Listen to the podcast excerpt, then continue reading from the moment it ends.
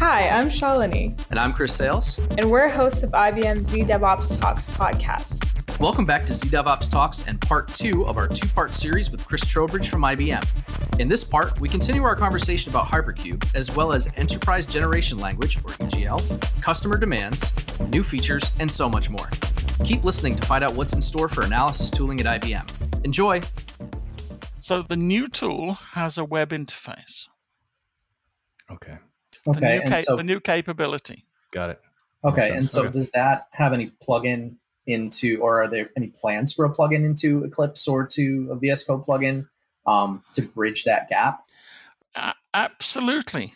Uh, but that again, the tools that I'm working with and the ITP technology is out there with a full API and command line interface. So it, it can be used by those tools uh, wherever they wish. So, absolutely, some of the technology is also being built into the Eclipse interface for ADDI. You will see, for example, that we have a, a brand new multipass scanner. Because things run so fast, uh, we're able to practically do multiple passes on uh, when we scan code to resolve deep dependencies. So we'll see that we can resolve all, all the dependencies of flow paths for Java.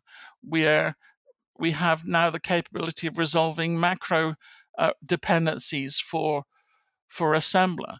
These multipass scanners are are incredibly powerful. How would you use this within um, within a CLI?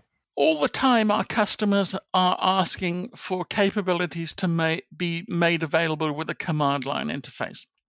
Because they want to integrate them into their pipelines and the easiest way for them to integrate it into their pipeline whatever tools they have is with a command line interface. So we put that in there so that companies aren't restricted just to using what we've built for the pipeline they can in an in an open pipeline you could implement you could use the dependencies um, you could use them with a tool like uh, dbb you could uh, easily drive them from jenkins um, and in future gitlab. So it'll be very simple for customers to build their own pipelines and use the information to do things like verify uh, packages before deployment to uh, ensure that they can identify the code correctly that's in in a package. The use case, there's a lot of, it seems like there's a lot of use cases. Like me as a developer, I could use this like in real time before I like, before I submit to like to push to the through the build process or like even, even like in integration testing, you could do it. You could leverage it then, or you could, I, I just said leverage. I hate that word. You could use it then. I mean, so like without across the pipeline, there's a. It seems like there's like a few areas where you could you could use this. Is that is that accurate? A- absolutely. Okay. And, and as you know, we're working on, lo- on lots of other areas that will use this new technology. When we did the feasibility study for, and looked at what what we could use this for when we bring it in, we found at least 14 different product areas, not all of them in the DevOps area, that had good, strong use cases for this technology. There, there are lots of things out there that need to understand programs, understand their structure, and understand the dependencies. The next big area for us, and we're putting a lot of research into, is identification of services and microservices and making recommendations about what makes a good service. To start with, you need to identify candidates, but then you need to identify the impact of those candidates. You need to look at the uniqueness. All that requires understanding of the code. So this new technology will make lots, lots more appearances um, in combination with work from our research groups. Um, this new technology will allow us to implement some exciting new things in future. On that, and speaking of the future, and I think this sort of has to do a lot with where this product fits in, in the pipeline. Um, when when you, we'll say you were shopping this technology around, um, do you see different micro use cases within different, I want to say, demographics of the developer base? Like, do you see more um, junior developers or folks that are just being onboarded to a team using this tool in a specific way, more more than likely static analysis versus more veteran developers or developers that are being you know offboarded and moved to a different project trying to do the knowledge transfer is this sort of a mix of both? Absolutely. There is a huge problem with knowledge leaving country companies as developers retire or move on.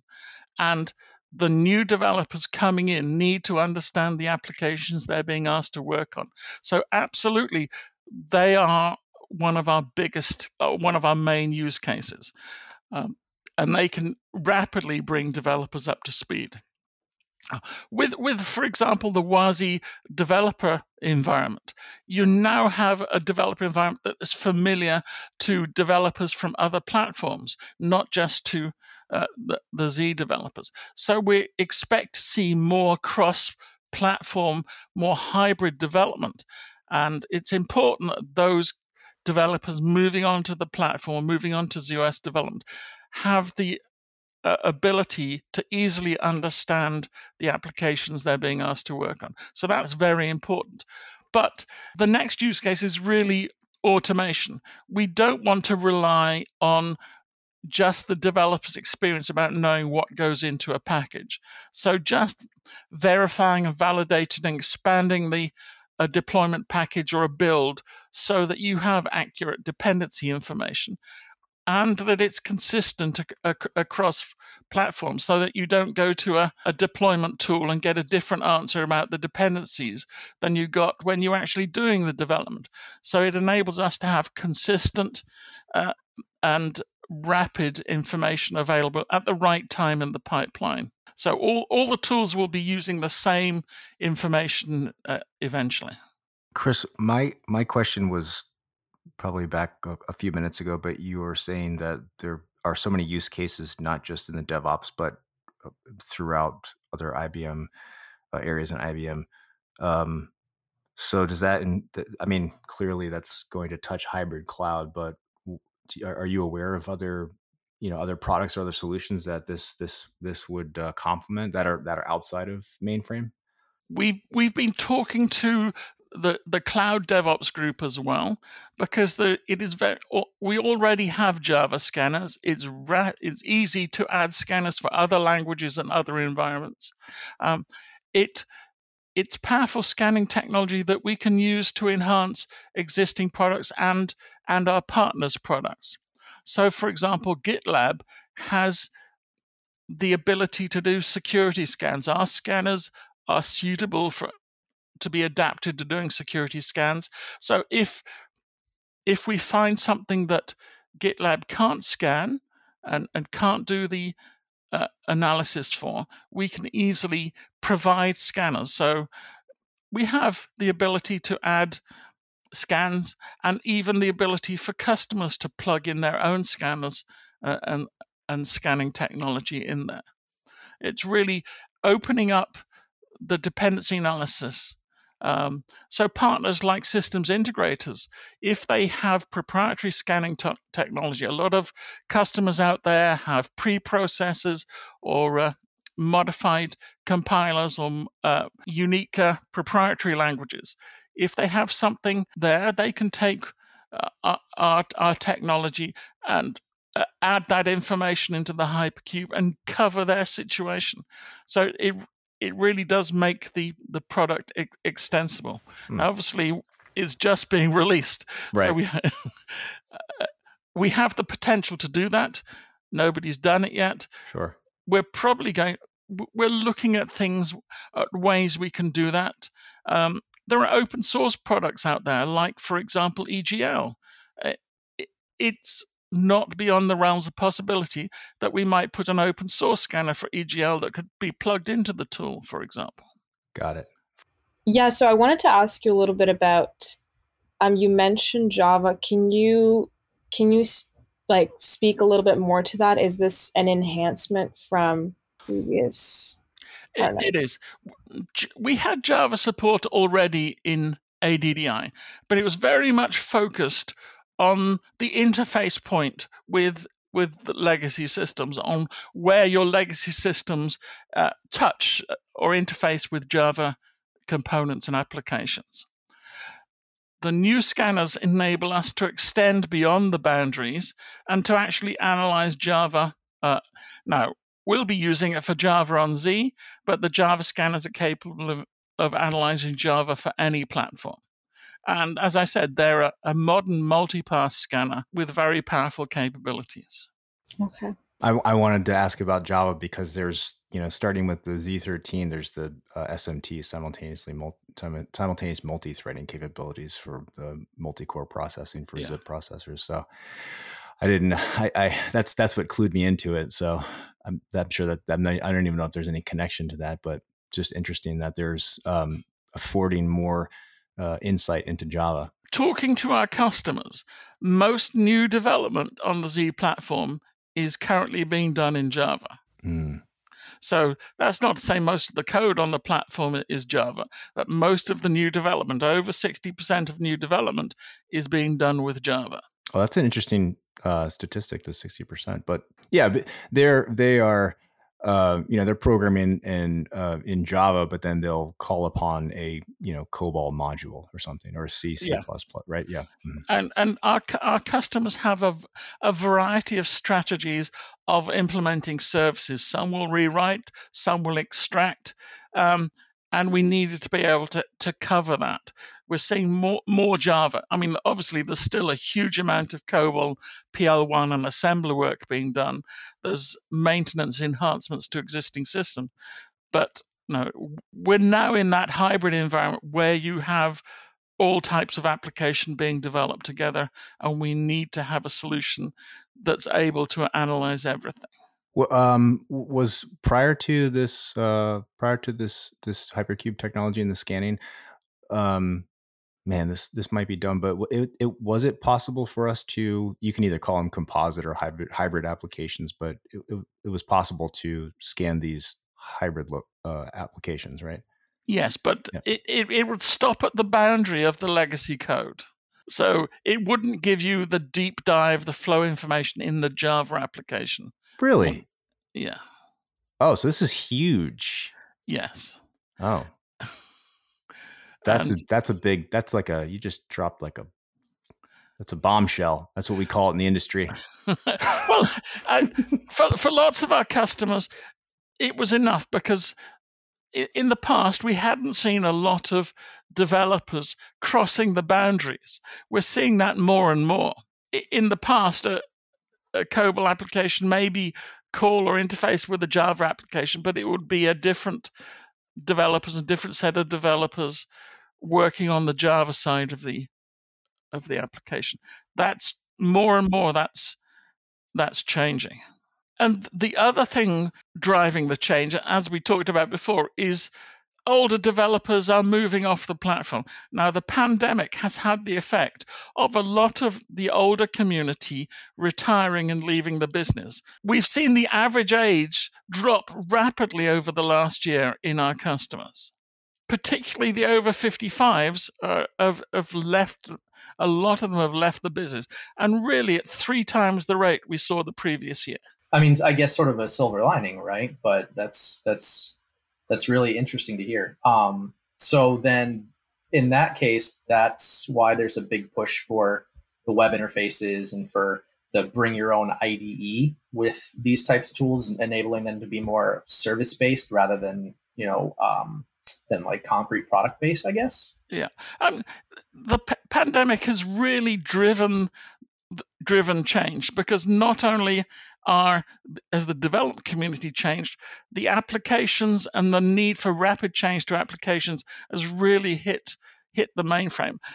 A lot of businesses have really had to change the way they've worked. You know, our automotive customers have gone to direct selling and direct relationship with with customers with uh, and bypassing the dealer network.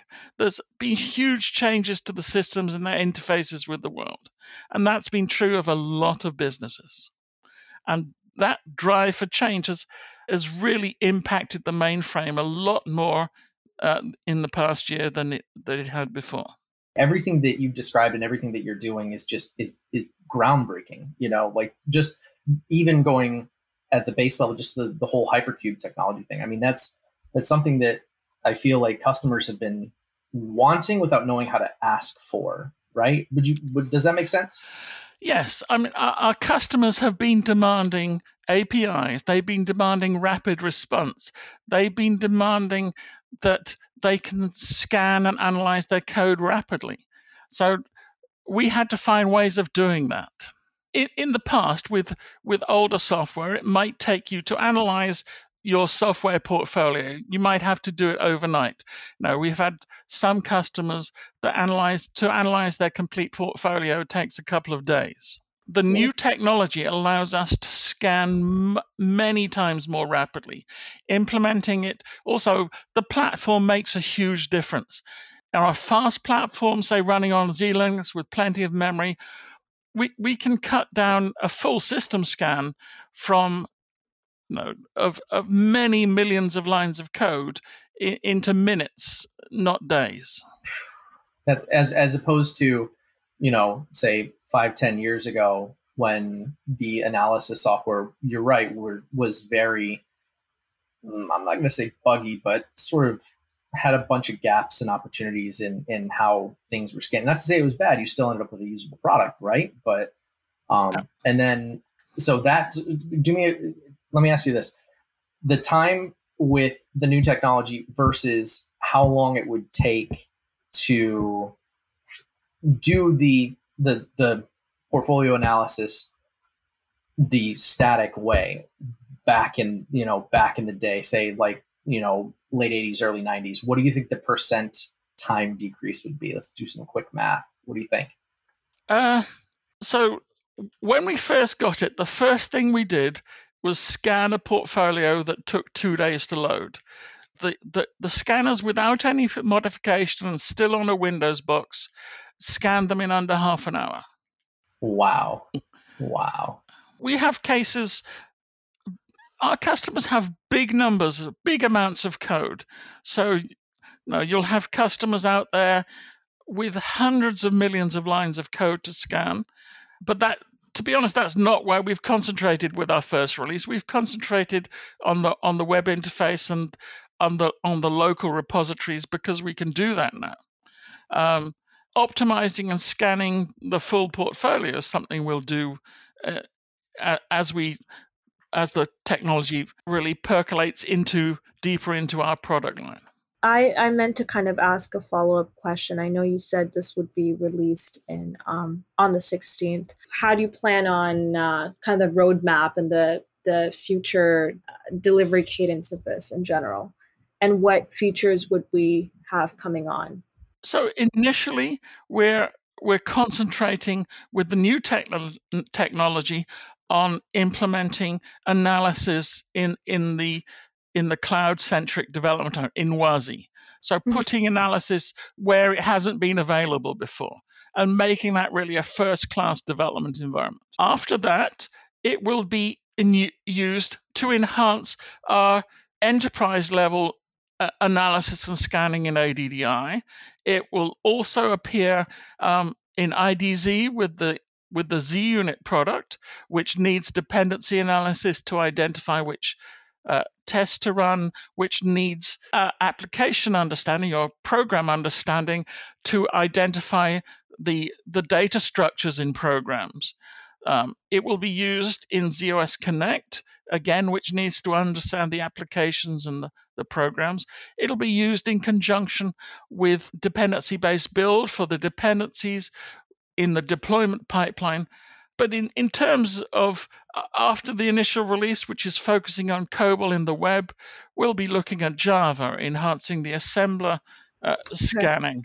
There's a there's a huge pipeline, but it's going into multiple products, and each of those has their own uh, time scale and release right. plan. Right, that makes sense. Okay, I was gonna. We had another question here re- regarding like presentations or videos and things like that, but it sounds like in the uh, in that press release, will everything will be in that press release. Yes, yeah. and the the important thing for our customers out there is the products it goes into and their capabilities. What we've been talking about is just the technology that we're putting into their products. The, the products themselves will translate that into capabilities the customers need, and their their demos and recordings and material will highlight the capabilities that the technology brings. That's the important thing to our customers, not really how we're doing it. so they they should watch an ADDI video, uh, not go out there looking for a Hypercube video. Got it. Okay. Right. Right. Okay. That makes that makes sense for sure. Well, I had one final question about um, are, are you you know we typically ask this of um, you know the, of you know different products, but are you looking for do you have sponsor users set up? Are you looking is that something of interest? Uh, you know, because for for for maybe uh, uncovering different uh, or new use cases that um, that that aren't on your radar is that is that something of interest? in reality, the customers for this technology hmm. are internal IBMers. They have sponsored users for their uh, products. okay. Yeah, so the teams I work with, team I work with, works with the teams that are implementing the. T- so they're talking to all the different IBM teams. Got it. Okay. This, this is like the inception of IBM products. Then it's like a product within a product within a product. Got it. Yeah, I mean, uh, our customers will never see, will never know know that they have IBM ITP technology under there. They'll have they'll buy and get supported on ADDI or sure. IDZ or whatever. Yeah, but it, we we feel that ITP technologies is, is something neat to talk about. It's unique in the marketplace. There is no other text based hypercube out there. There's yeah. nothing that responds this fast. So that's we cool. Thought, thought it's worth talking about. Yeah, for sure. I've never heard of a hypercube. Is that what they call it in the in the comics? That, that tesseract or hypercube? is that is that is that why it sounds familiar? Is that the thing, or is that a different name? I feel like it's. I feel like we're talking about Marvel right now. if only it glowed in the dark. um, yeah, this was really um, this was really insightful. I feel like I learned a lot. So, um, and I'm kind of looking forward to that release on the 16th we all have busy schedules, so you know it's important when we get together. It's it's, it's difficult to sync, but uh, you know, taking the hour out of your day to uh, talk to us about the hypercube technology. I'm just gonna keep saying hypercube all day. Hypercube, hypercube. Yeah, it's a fun it's, word. It, it's good, and uh, you know the ITP put a lot of work into it, and it shows. We've had a very pleasant experience implementing it. Hmm. Well, I'm excited. Um, that's excellent. Chris yeah. Trowbridge, thank you so much for your time. We are very, very grateful for it. You're welcome. It was a pleasurable experience. Thank you.